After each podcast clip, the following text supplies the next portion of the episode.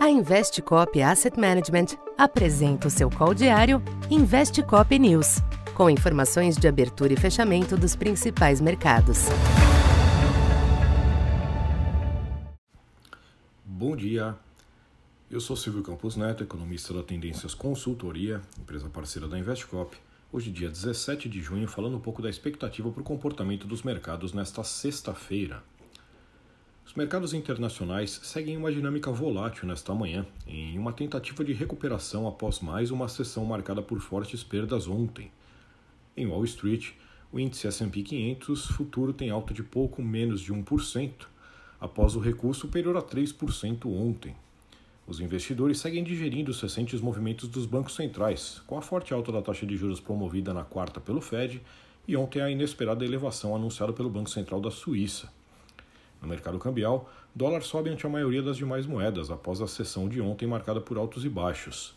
Moedas pares do real sofreram perdas moderadas nesta quinta, enquanto o mercado local aqui estava fechado em virtude do feriado. A agenda de hoje tem como destaque a produção industrial nos Estados Unidos, que só deve impactar em caso de grande surpresa. Ontem, os dados do setor de construções residenciais exibiram fortes quedas em maio, alimentando os temores de que a economia norte-americana já sente os efeitos do aumento dos juros de mercado.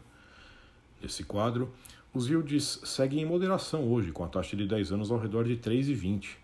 Entre as commodities, petróleo oscila ao redor da estabilidade nesta manhã, com o Brent na faixa dos 120 dólares.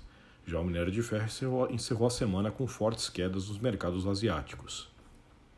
Aqui no Brasil, a reabertura deve lidar com as fortes perdas nas bolsas externas de ontem, porém contando com alguma melhora de ambiente nesta manhã, limitando os ajustes.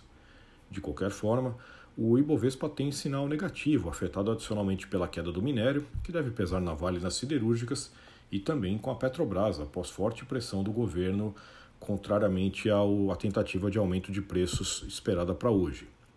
O câmbio tem espaço para ajustes altistas após a queda registrada na tarde de quarta, que resultou no fechamento em 5,02.